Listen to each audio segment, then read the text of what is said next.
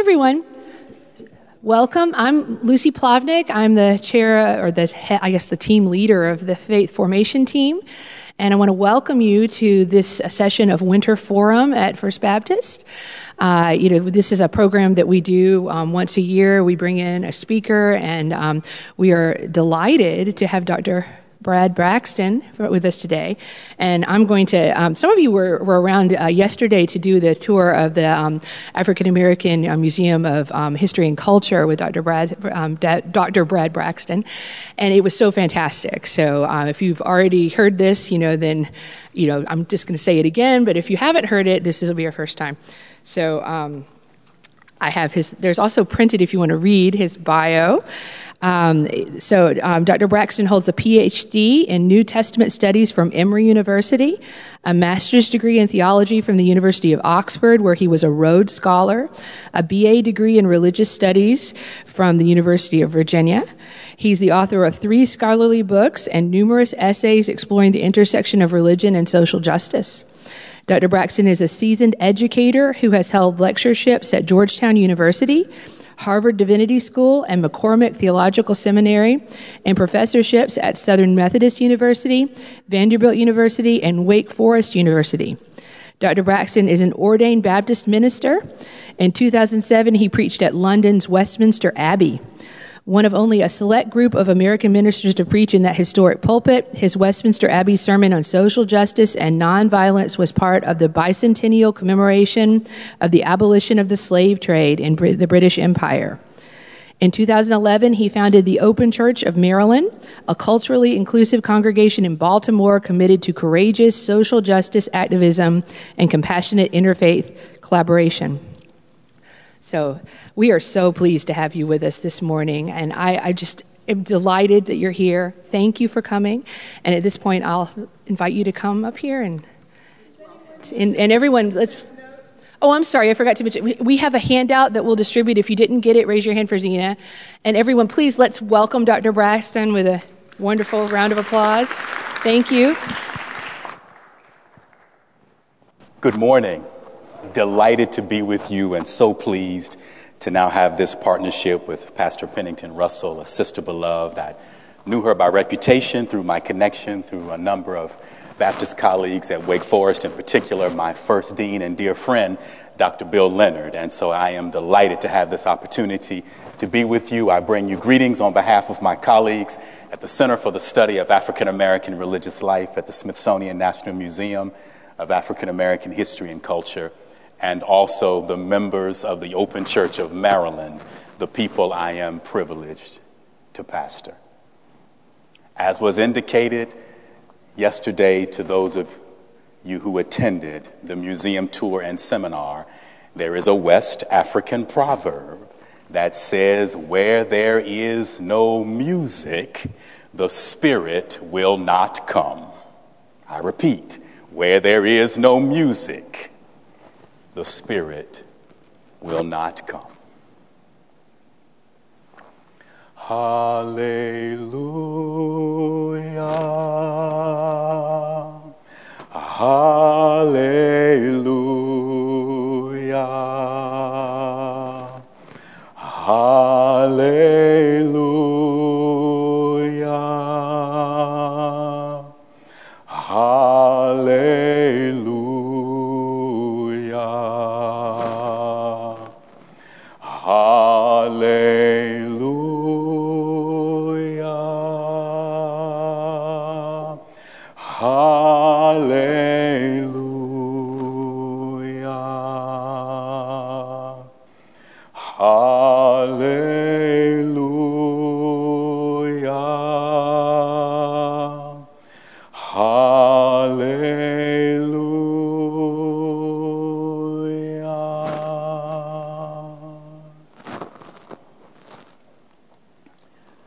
Time that is ours together this morning, I want to lecture and engage us in conversation from this title Lifting the Veil, the Apostle Paul, and Contemporary Racial Reconciliation. There is an outline that has been prepared. You will also see on the back there are two biblical texts with which we will wrestle this morning. By God's grace, let us be on our way. Permit me to read the first quotation on your outline as a prelude to my presentation. And those of you who were with us yesterday will know that I have purposely linked this quotation because it began our conversation in the seminar yesterday. One measure of how much slavery pervaded the world of the 18th century is the traffic on the Atlantic Ocean. We usually think of the Atlantic of this period as being filled with shiploads of hopeful white immigrants, but they were only a minority of those carried to the New World. So rapidly were slaves worked to death, above all on the brutal sugar plantations of the Caribbean, that between 1660 and 1807, ships brought well over three times as many Africans across the ocean to British colonies as they did Europeans. The Atlantic was a conveyor belt to early death in the fields of an immense swath of plantations that stretched from Baltimore to Rio de Janeiro. A quotation from Adam Hochschild's marvelous book, Bury the Chains. Reconciliation connotes the bridging of chasms created by the hostile actions of one party against another. Reconciliation should be a primary concern for us as we navigate issues of racial justice in 2019 and beyond. Reconciliation activities before, during, and now after chattel slavery released palpable positive energy into the moral universe. However, for more than three centuries, many well intentioned people have ignored, resisted, or failed to operate fully under that moral energy. Therefore, hundreds of years later, genuine reconciliation between groups estranged by chattel slavery is still largely an unrealized hope. In order to make reconciliation a reality, we must address honestly the many dimensions of hostility associated with slavery. As a proponent of traditional African cosmology, I believe that the violence of chattel slavery created hostility not only in the visible realm of history, but also in the invisible realm of the spirit. Speaking of history, speaking of nature, talking about spirit, my question is in our quest for reconciliation, are we prepared to encounter stories from African rivers and the Atlantic Ocean whose waters and waves played mournful funeral dirges as enslaved Africans drowned themselves, choosing self annihilation as a form of emancipation? Can we handle the gruesome narratives from the saturated soil of Jamaican plantations, soil which swallowed so much innocent black blood? Can we be patient enough to lend an ear to trees on the back roads and the southlands of the United States? For centuries, those southern trees have been aching to acknowledge how colonialism and white skin privilege employed their unwilling branches in lynchings, violently compelling those branches to bear the strange fruit of black bodies.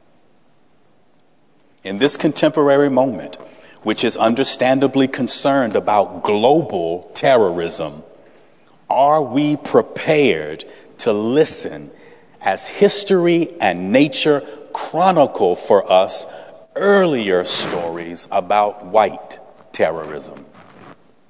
Before there was a new Scotland Yard, FBI, or Department of Homeland Security. Interestingly, if the British and U.S. empires had begun a war on terror just two centuries ago, they would have been fighting themselves, for they were the terrorists. Because the hostility created by slavery was multidimensional, attempts for reconciliation also must be multidimensional. Reconciliation is the last stop. I repeat, the last stop on a long, arduous moral trek. As I have engaged in cross cultural work, as we are engaged in this morning, literally all across the world, I have sensed a proclivity among some white people to rush prematurely to the language of reconciliation. Many white people, well intentioned, justice oriented white people, wonder why black people can't just get over the slavery thing. I might respond to such cultural impatience in the following way.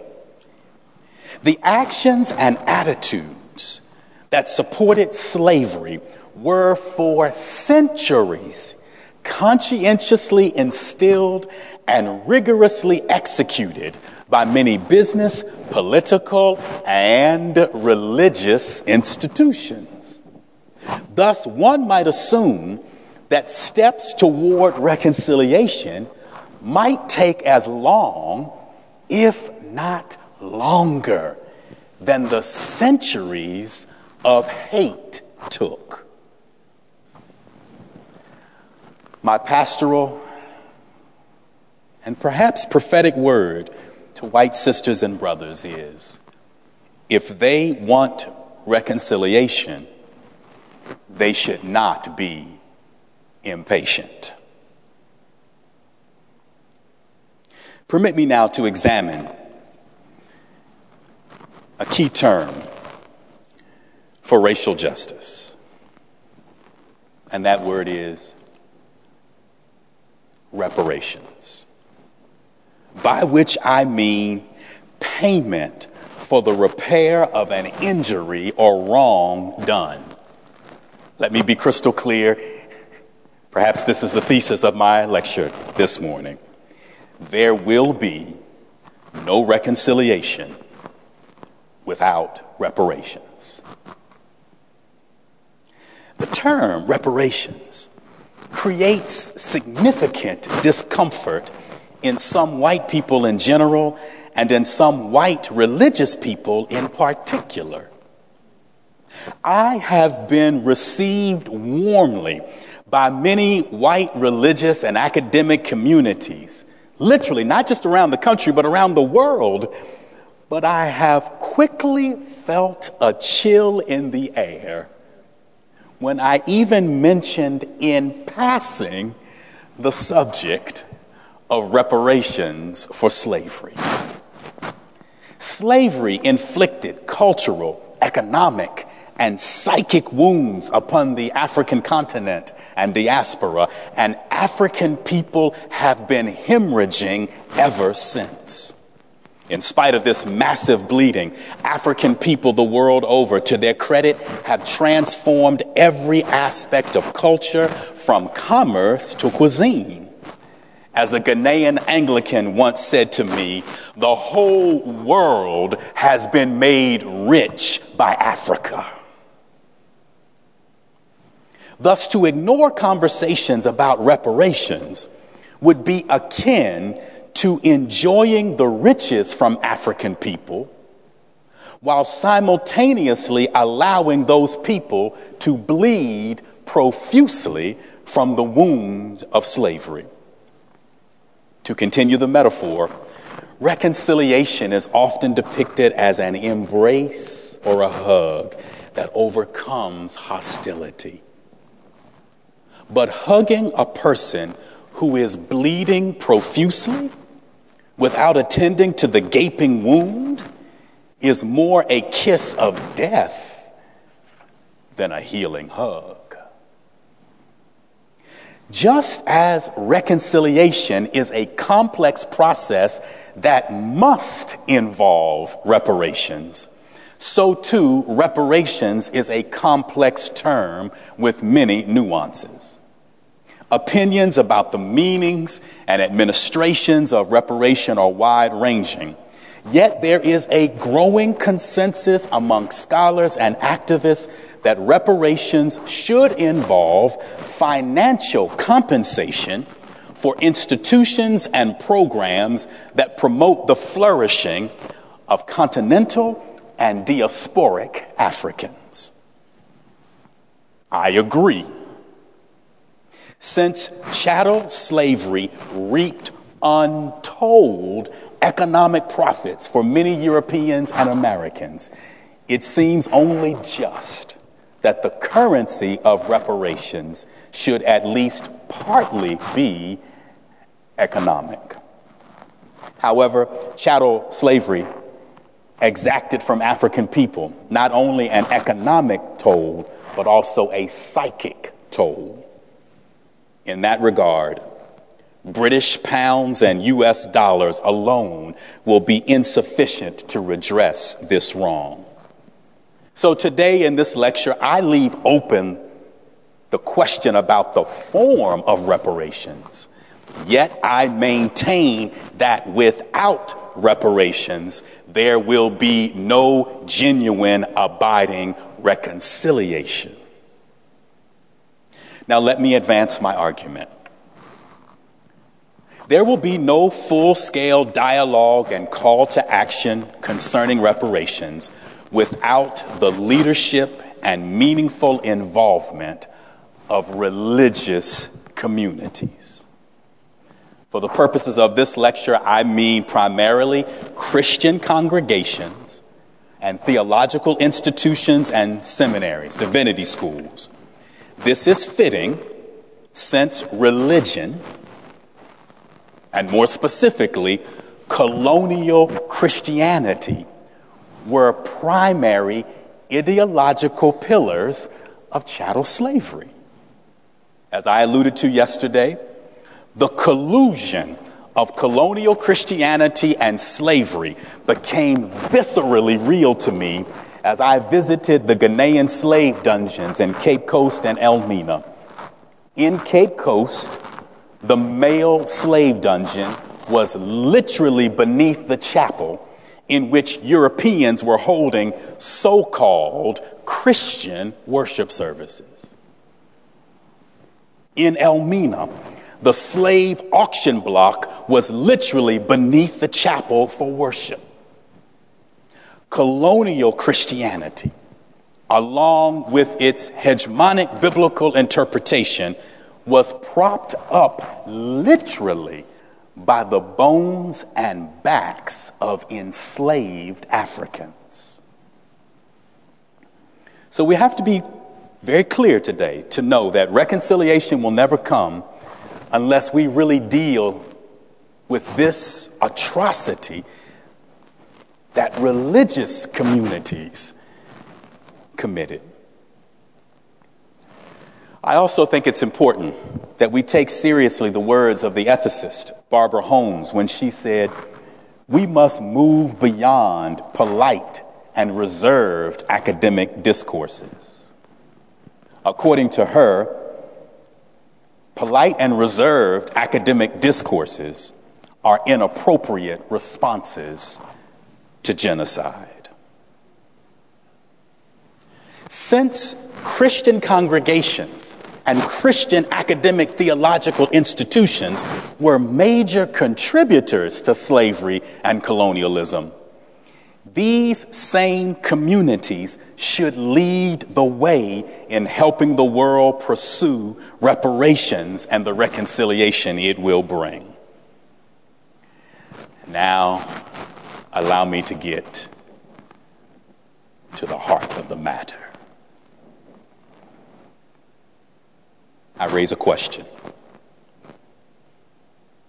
Why do certain people, religious, well meaning, justice seeking people, frequently renounce the mention of reparations?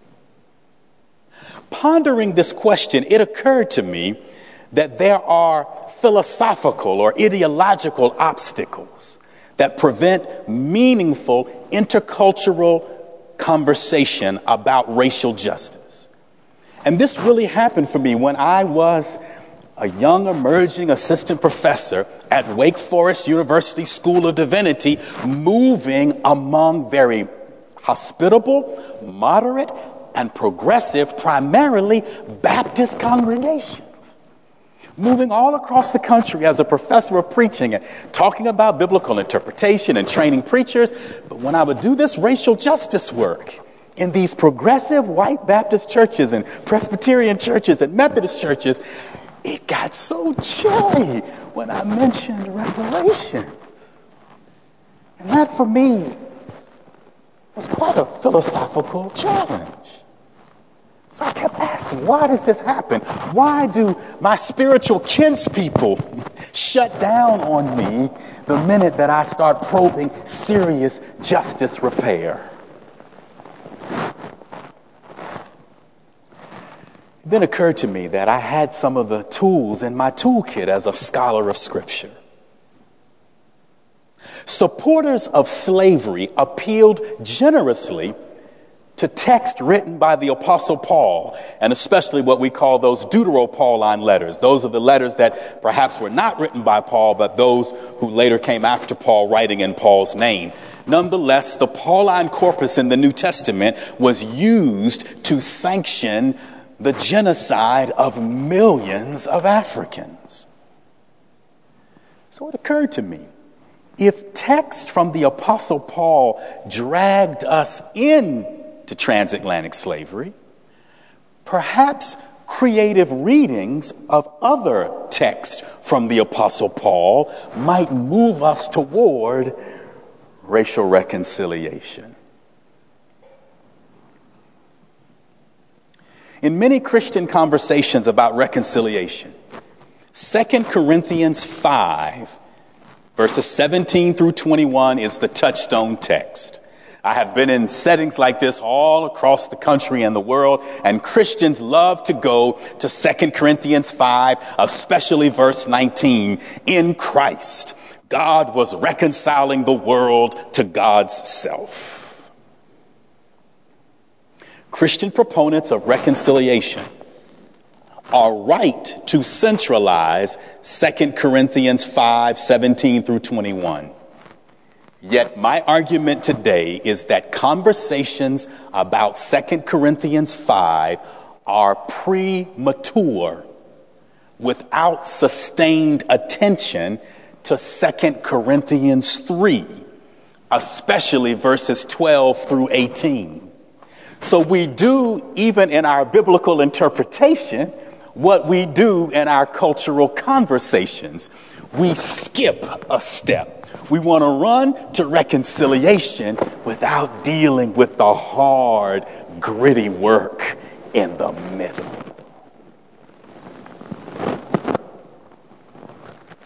Can I?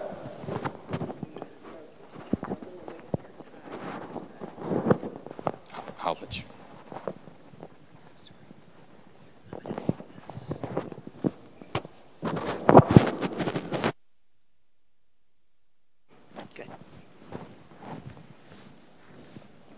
In 2 Corinthians 3, Paul plumbs the depths of the challenges facing his congregation and the world. The deeper issue in 2 Corinthians 3 is a long word, but it has a very simple meaning. The deeper issue is epistemology. Epistemology simply means how we know and think. To investigate epistemology is to ask this question What characteristics allow us to know truth from falsehood? And I would argue in this day and age where there's all kinds of assaults on truth and truth is being bent so very much, a religious community like First Baptist has a moral obligation to ask questions about epistemology. How do we know? How do we think? How do we determine truth from falsehood? We will never arrive at reconciliation or its transformation without a transformation in our way of thinking and knowing. That is why the so called diversity, inclusion, and equity initiatives in religious communities and in higher education are failing. Because we approach racial justice as if it is a programmatic matter. If we can have just one more program, make one more hire, add one more person to the team, but if we do not fundamentally shift the way we are thinking, this is why, as a both proud, enraged, and embarrassed resident originally of the Commonwealth of Virginia, I was born in Salem, Virginia, and in 2019, we have things coming out of the State House. In 2019, see, this is not just a programmatic issue, it's a fundamental issue about how we think. And that's what Paul is getting at in Second Corinthians. Don't rush. Don't talk to me about you want to be reconciled with me until I know there's been a transformation in your way of thinking.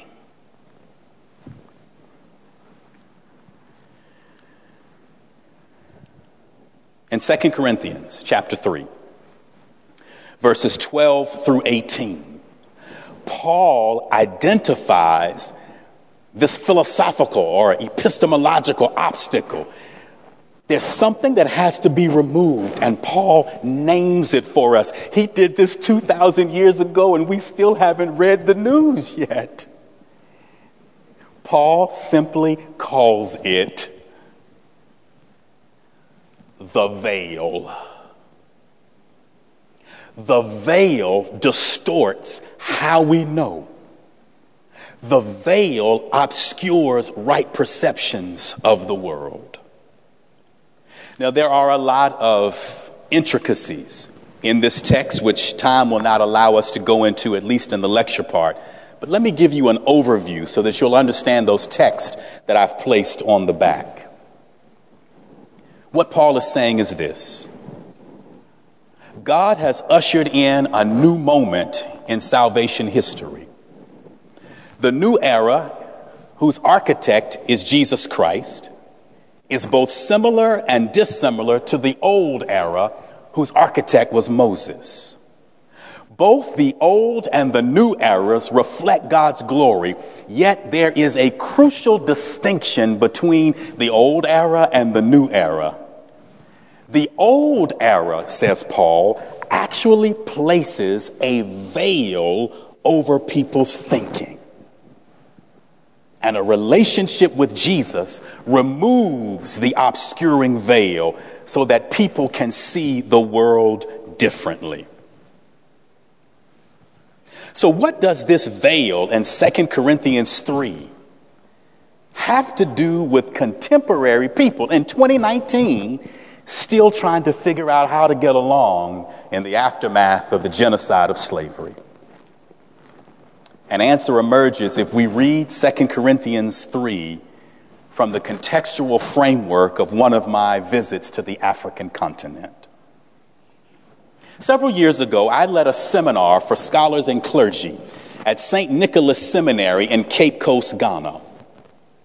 On the Thursday night before the Friday seminar, I read again 2 Corinthians chapter 3, verses 12 through 18, the principal text for the seminar. But I also read the text upon which 2 Corinthians is predicated. So 2 Corinthians is Paul doing some work on Exodus 34. So if you go back to Exodus 34, and that is why I have placed both of these texts on your outline. In Exodus 34, God renews the covenant with Israel on Mount Sinai. At the end of the covenant renewal, there is a mysterious reference to a veil that Moses places on his face in Exodus 34, verses 29 through 35. Moses had an encounter with God, and it left Moses' face shining, so that Moses, when speaking with the people, put the veil on, and then he took the veil off when he spoke to God in the Hebrew Bible context, it appears that the veil is a positive instrument. Yet when Paul reads this text in his context, the veil is no longer positive, it is an instrument of concealment. It has negative significance on a warm Ghanaian Thursday night, prior to a seminar with African colleagues in Ghana, I too began to realize that the veil was problematic and it was hiding something. I promise you, it is amazing when you read scripture in different cultural context. It's one thing to read the book in the stately walls of a finely appointed sanctuary. The book can take on brand new meaning when you read it in gritty post colonial context in the two thirds world. It appeared to me as I was preparing for that seminar that this veil was hiding the horrific colonial violence that Exodus places in the mouth of God. The God in Exodus is not a God who is friendly to people on the underside of privilege. In Exodus 34, the covenant is renewed. Spiritual people come together and they are fortified, but at the expense of indigenous people. When I read Exodus 34 in Ghana, this text was no longer an innocent affirmation of covenant renewal. In Ghana, a country less than 60 years removed from the bondage of British colonialism, Exodus chapter 34, what's on your outline, verses 11 through 16, arrested my attention. So I did what indigenous people have had to do to survive colonial people reading the Bible. I played jazz with the scriptures. And I inserted different ethnic or tribal names into Exodus chapter 34, verses 11 through 16. This improvisation revealed how dangerous the text could be. That is why Phyllis Trible years ago rightly said that depending on who you are and the locations in which you read, this is a text of terror. Listen to my improvisation of Exodus 34. Observe what I, the God of colonial violence and greed, command you my colonial British missionaries to the Gold Coast of Africa. As you invade the Gold Coast to enslave the people and pillage their resources, I will drive out before you the Akan and the Fanti and the Ga and the Ewe and the Mossi and the Yoruba. Tear down their altars of African traditional religion where they have met the great God for centuries. Cut down their sacred poles where they have named and dedicated their children to the great God and raised their families in righteousness. And in the name of colonial religion, refer to their sacred traditions as fetishes and call those dark people pagans. For although those indigenous Africans were the architects of religion and knew the true and living God millennial before the Christian religion was even formulated, convince them that their sacred traditions are demonic rituals.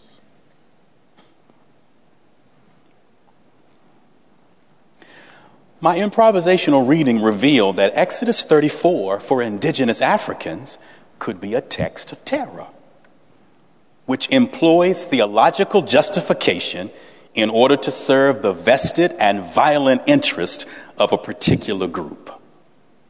My point was not to impugn Moses or by extension to foster contemporary anti Judaism. My aim was to unmask the colonial violence at the center of Exodus 34. We often come to the text as if the text, the biblical text, is innocent. The pages of the Bible themselves are saturated with the blood of genocide.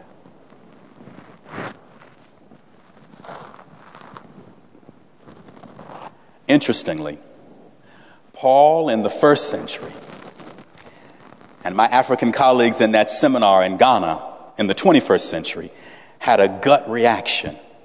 And the gut reaction was that the veil poses a serious problem.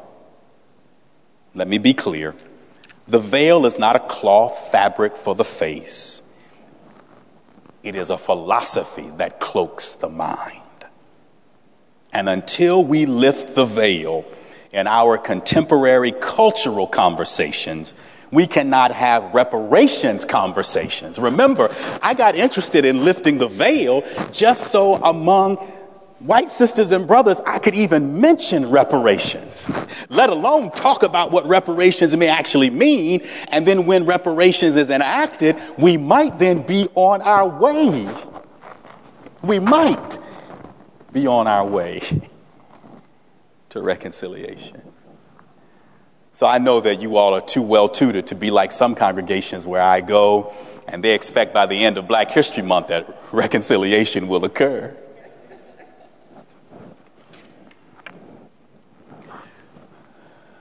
There are many aspects to this veil. And I just want to now, in the interest of time, I want to lift one particular aspect, and there are two on the outline, but one because I want to give some times for question. One particular aspect of the veil that I want to lift is the notion of colonialism. And by colonialism, what I mean is the way in which particular cultural groups have taken their flag, their culture, their way of life, and violently imposed it upon other parts of the world, and then when that rule is over, continue to export their way of thinking as the only way of thinking in the world. So even though many African states no longer are colonial states, as an educator, I am very aware that neo colonialism is alive and well, especially in places like higher education. That's why in many seminaries, you're not educated unless you do three or four courses on European Christianity. But if you do stuff on Latino folks or black folks, that's always an option. Neo colonialism. So the veil has many different elements to it, and perhaps we can talk about what you think the veil is. I've offered just two on the outline fundamentalism, something we can talk about, but certainly this colonialism and the way in which folks who went all around the world doing just that, importing or exporting their culture, and doing it violently continue to reassert their cultural dominance in ways that often are not at all benign. Now, given my apprehension about things like fundamentalism, like these flat, narrow readings of the Bible, or colonialism, my emphasis on 2 Corinthians might seem strange. There's a little twist here. This passage appears to support a kind of fundamentalism, colonialism, where Paul flattens the mysteries of his ancient religion, Judaism. Listen to what Paul does. Paul says, in some sense, the veil is only lifted through Christ. And that made me a little comfortable until I did a little more digging in the text. So if you look at 2 Corinthians 3 16 and 17, that second paragraph there, verse 16 makes Jesus Christ central to the removing of the veil. But if the veil is raised only through Jesus, then this passage becomes an instrument of fundamentalism where only Christians have proper perception. So, in other words, at the moment that we think Paul is giving us a way forward, he seems to say, but you can only go forward if you belong to one group. To avoid the danger of fundamentalism and colonialism, did Paul appeal to the language of spirit in verse 17? Now the Lord is the Spirit, and where the Spirit of the Lord is, there is freedom. Just when we think this text has clearly marked the boundaries of religious insiders and religious outsiders. The text moves into the boundary breaking territory of the Spirit. And did not Jesus himself say, The Spirit blows where it wills? By invoking God's Spirit in verse 17, this text reveals to us that the Spirit's ultimate concern is not partisanship on the basis of religious group identity. I have very little belief no belief, if I'm honest, that on that great getting up morning and on that great judgment day, there will be angels checking for our identity cards. Were we in this religious group or that denomination? The Spirit is not concerned about partisanship. The Spirit's ultimate concern is the last word in both the Greek and English of 2 Corinthians 3:17. That last word, the Spirit's ultimate concern,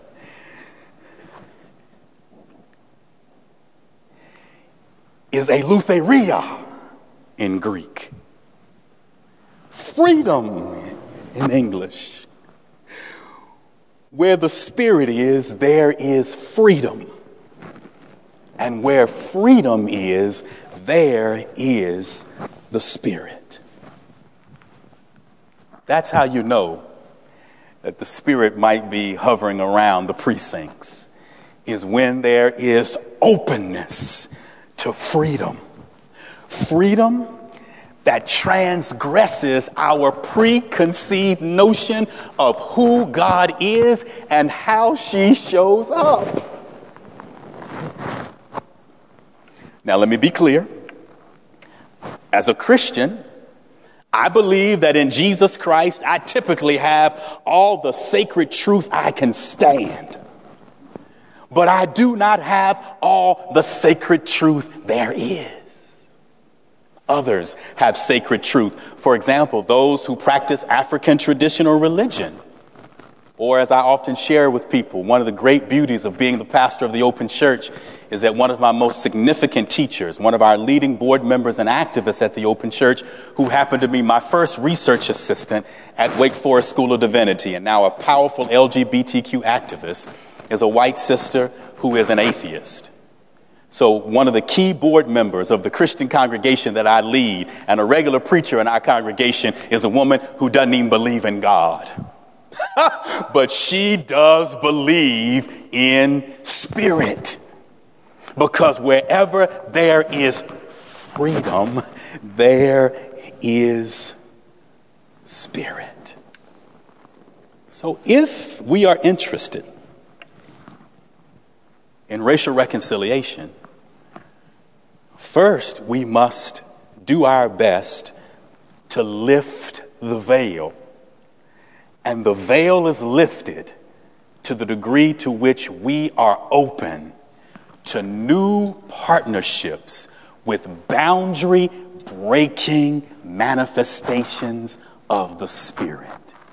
You often know that the Spirit is around when the Spirit starts crossing boundaries that make folk disgruntled and challenge their sense of tradition.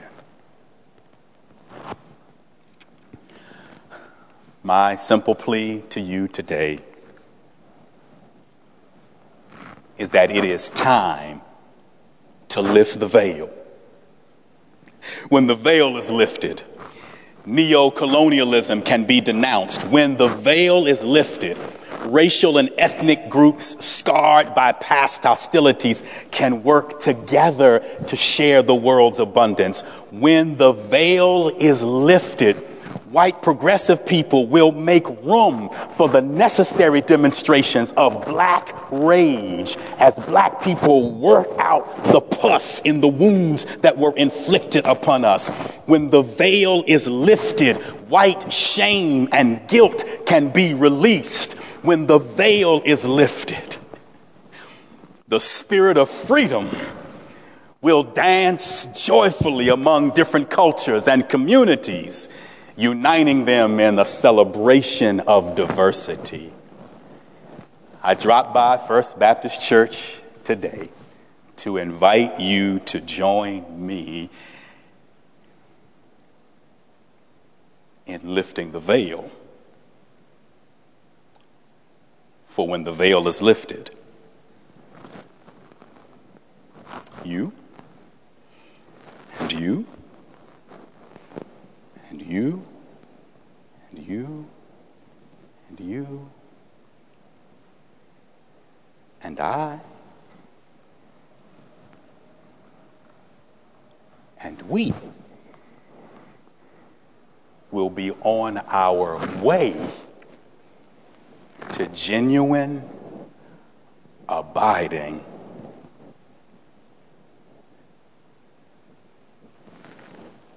reconciliation.